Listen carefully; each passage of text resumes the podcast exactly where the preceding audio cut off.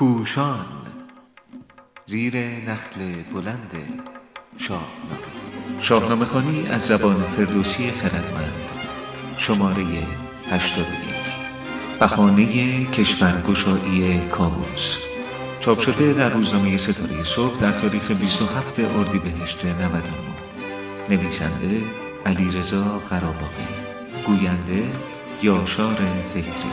تدوین صدا عالیه رضایی. موسیقی از آلبوم دلشکسته آهنگساز همایون خرم چکیده برنامه سیاسی کاووس را مصراع جهانجوی باید سر تاجور نشان می‌دهد. او از همان نخستین روزهای بر تخت نشستن به مازندران حمله می کند. کاووس این جنگ افروزی را وظیفه دینی خود وانمود می کند. شومشان یکا یک به راه آورم.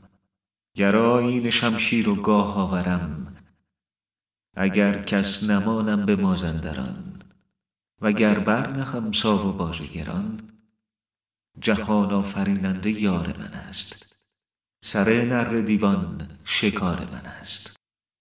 این به راه آوردن با شمشیر دو حالت بیشتر ندارد. یا باید باجی سنگین بپذیرند و یا هیچ کس را در مازندران زنده نمی‌گذارم. فردوسی داستان را به صورتی میپروراند که بی ارزش بودن جنگ های بظاهر دینی زمان خود او را نشان می‌دهد.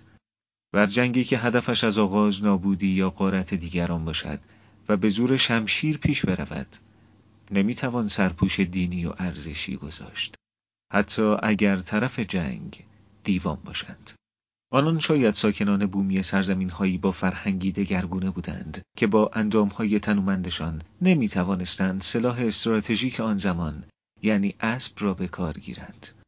این دیوان نظام و رفتاری دیگر دارند ولی جنگ طلب نیستند.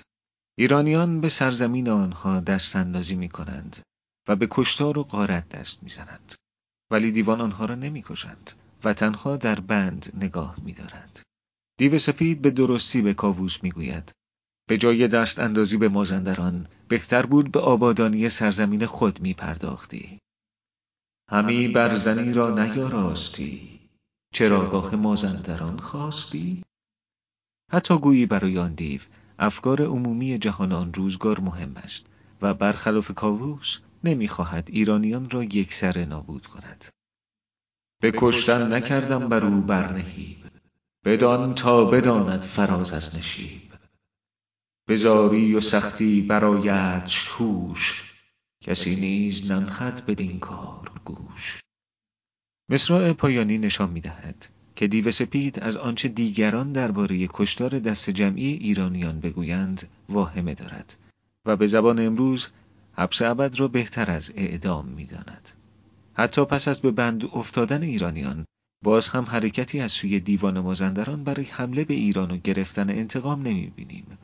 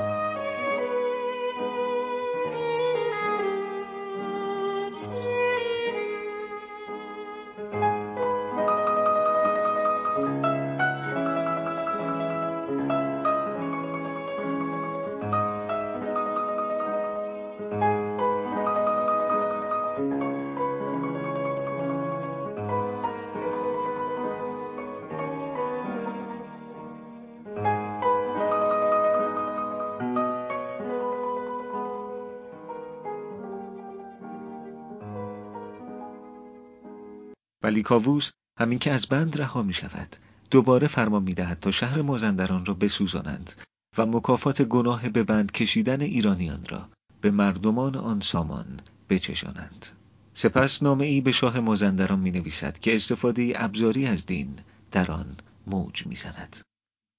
نخست آفرین کرد و دادگر که دید پیدا به گیتی هنر خرد داد و گردان سپهر آفرید درشتی و تندی و مهر آفرید اگر دادگر باشی و پاک دین ز هر کس نیابی به جز آفرین. وگر بدنهان باشی و بدکنش ز چرخ بلند آیدت سرزنش. سزای تو دیدی که یزدان چه کرد؟ ز دیو و ز جادو برآورد گرد. کنون گر شدی آگه از روزگار روان و خرد بادت آموزگار. همانجا بمان تاج مازندران بدین بارگه های چون کهتران. که با جنگ رستم نداری تو تاو بده باژ ناکام و ناکام ساو. اگر گاه مازندران بایدت مگر زین نشان راه بگشایدت. وگرنه چو ارژنگ و دیو سپید دلت کرد باید ز جان ناامید کاووس خود را دادگر و پاک دین می خواند و شاه مازندران را بدنهان و بدکنش می داند و پیروزی خود را بر او کار یزدان می شمارد. ولی زیر این پوشش ایدئولوژیک هدفی پیامبرانه و دلسوزانه را دنبال نمی کند. او با سیاست چماق و هویج یا درشتی و تندی و مهر می‌گوید تاج خود را همانجا بگذار و مانند چاکری به نزد من بیا و باج را بپذیر تا همچنان شاه مازندران بمانی وگرنه تو را نیز خواهم کشت.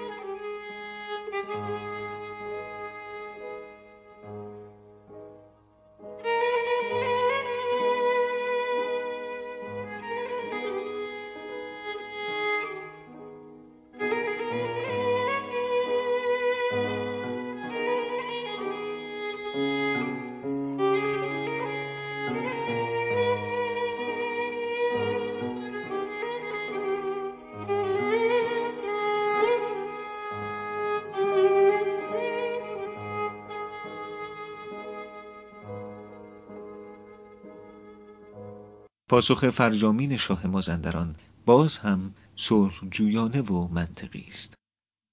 بگویش که سالار ایران تویی اگرچه دل و چنگ شیران تویی منم شاه مازندران با سپاه بر او رنگ زرین و بر سر کلاه. سوی گاه ایران بپیچان عنان وگرنه زمانت سرآرد سنان می‌گوید تو شاه ایرانی. به کشور خودت بازگرد. مرا وادار به جنگ نکن وگرنه شکست خواهی خورد. البته ایرانیان نیرومندتر هستند و شاه مازندران شکست می‌خورد ولی دین تنها بهانه ای برای گرایش کاووس به جهانگشایی است. زیرا همین که پیروزمندانه از جنگ مازندران باز میگردد به جنگ های دیگری دست می‌زند. گرچه این بار طرف جنگ او دیوان یا از خدا بیخبران نیستند. از ایران بشد تا به توران و چین. گذر کرد از آن پس به مکران زمین. و سرزمین ها را یکی پس از دیگری باجگذار ایران می کند